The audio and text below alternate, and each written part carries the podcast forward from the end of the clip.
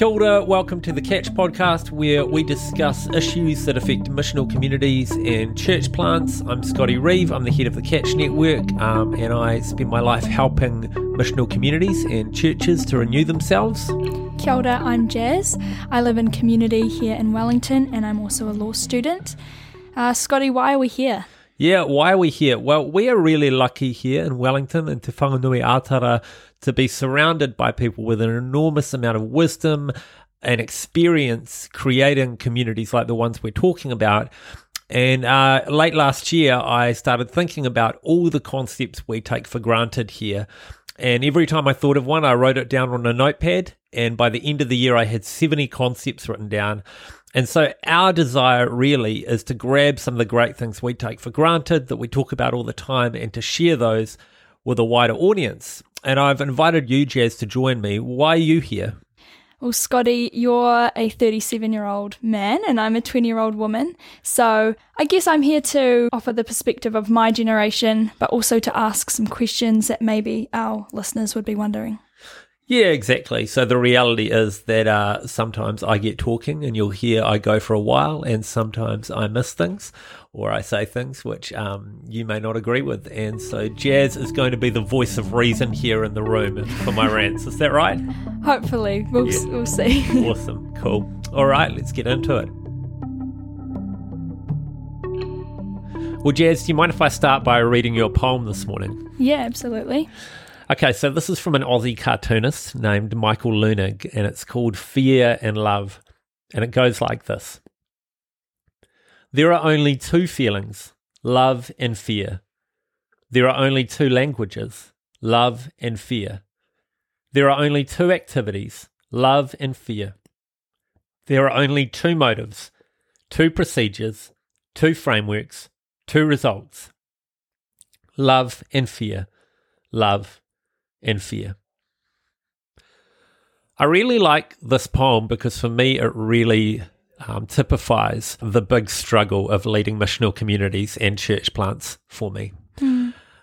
I am passionate um, that the things I am a part of grow, that they grow uh, in depth, but they also grow in impact in their local community, and they also grow by bringing people to know Jesus. And I think um, growth is not a bad thing. And some of us in kind of the edgier church movements need to actually come to terms with growth as still being a healthy thing. Yeah.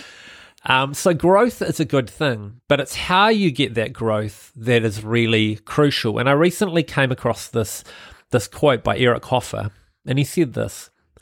Hatred is the most accessible and comprehensive of all the unifying agents. Mass movements can rise and spread without belief in a God, but never without a belief in a devil. Mm. So Hoffer speaks to this thing that if you want to gather and grow a movement of people, that a really powerful way to do that is through the weaponization of fear. Mm. And probably a lot of us, you're already thinking of the most obvious example of this in the last few years would be Trump, mm. uh, and would be this ability for him to weaponize people's fear of their neighborhood changing, um, of their jobs changing, to dial that up with xenophobia and racism and sexism and homophobia, uh, bring people into this fever pitch of fear where they can move together. And it must feel really good, I think, for some people to watch something grow like that. And it takes real integrity, I think, particularly for church leaders when they're growing, to ask the hard questions of love and fear. What is the, what are the motivating and underlying principles which are actually driving the growth of what they're a part? A few years ago, 15, 20 years ago, I was part of uh, the early days of a church called Blueprint. Blueprint still goes today, awesome church. Uh, but we were part of this thing which was huge in the early 2000s called the Emergent Church Movement, which was basically groups of people from the UK, from Aussie, from the US, and from Aotearoa who had come to terms with the fact that church was not reaching culture the way we wanted it to, or the way we thought was, was relevant to where we were at the time. And so what we did is we started to have church around cafe tables and sometimes we'd have it in a bar and we'd have beer at church or halfway through there was a cigarette break for people to have a smoke and it was, you know, radical time of experimentation, you know, where we'd like cancel the worship band for the night and go find a busker on Cuba Street. Mm. And it was really cool, a really cool time. But I think one of the things we got wrong at that time is we built that community on a posture of fear. The reason I say that is because I think one of the most obvious signs that you're running a fear based movement is when you define yourself in opposition to something else. Mm. So, if you were to ask one of us at the time how we understood what it was to be a part of Blueprint, what we probably would have said is, well, we're not like those conservative Christians. Or we're not like those Hillsong Christians, you know? Mm. Or we're not like those clean Christians in the suburbs who don't know their neighbors. Our entire identity was built around this fear of becoming something else, which we had a contempt for, um, but it wasn't centered around necessarily the God who loved us. The temptation of kind of every alternative Christian movement um, is to give into an ideology of fear rather than the way of love of Jesus. And we're in a challenge with this because those of us who are listening to this now, we probably do have some really big and fair and accurate critiques of the way the church has been. When we're looking at issues of colonization, when we're looking at issues of marginalization, we know that the church has been deeply embedded in some of those uh, issues and sometimes been the vanguard of making those things happen. Mm-hmm.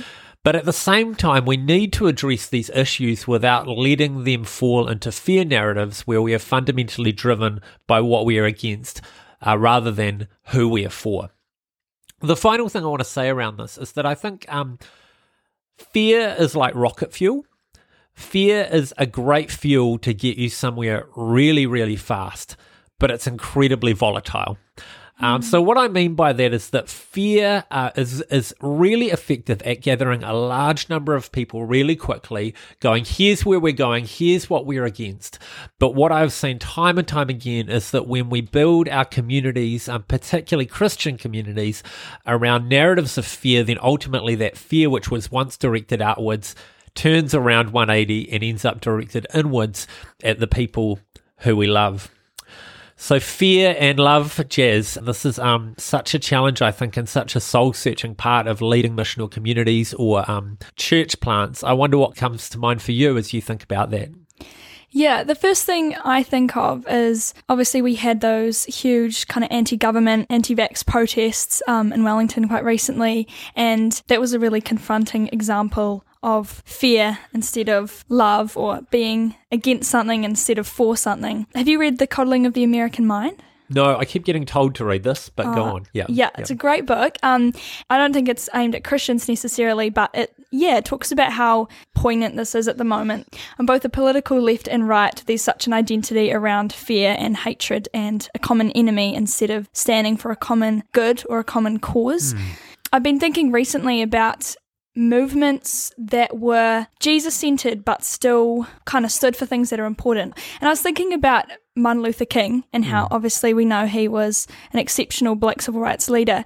But I think what struck me when I was rewatching Selma the other day is that it was so Jesus centered and Jesus focused. Mm. And above all else, he was a pastor and mm. a Christian leader rather than just kind of an anti white spokesperson. Mm. Um, and everything was peaceful and everything was done with love. So, Scotty, as a church leader, what advice do you have, I guess, around how to lead a movement that is both critical of the issues in our society and is going to stand for justice and stand for change, but does this in a way that is love centered and not fear or hate centered?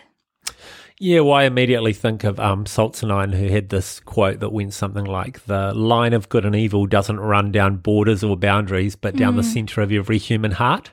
Yeah. And I think there's a really important thing um, for uh, leaders and, and those of us who are aware of these issues in Christian community to examine what the motives are that mm. are driving um, the way we're growing our communities, um, and to be honest with ourselves. It's really hard if you're running something and it starts to get successful or big to have the integrity to look at yourself and go, is this getting big for the right reasons? Mm. Like, are we, you know, are we growing for the right reasons here? Are we growing around Christ or have we begun to grow around something else?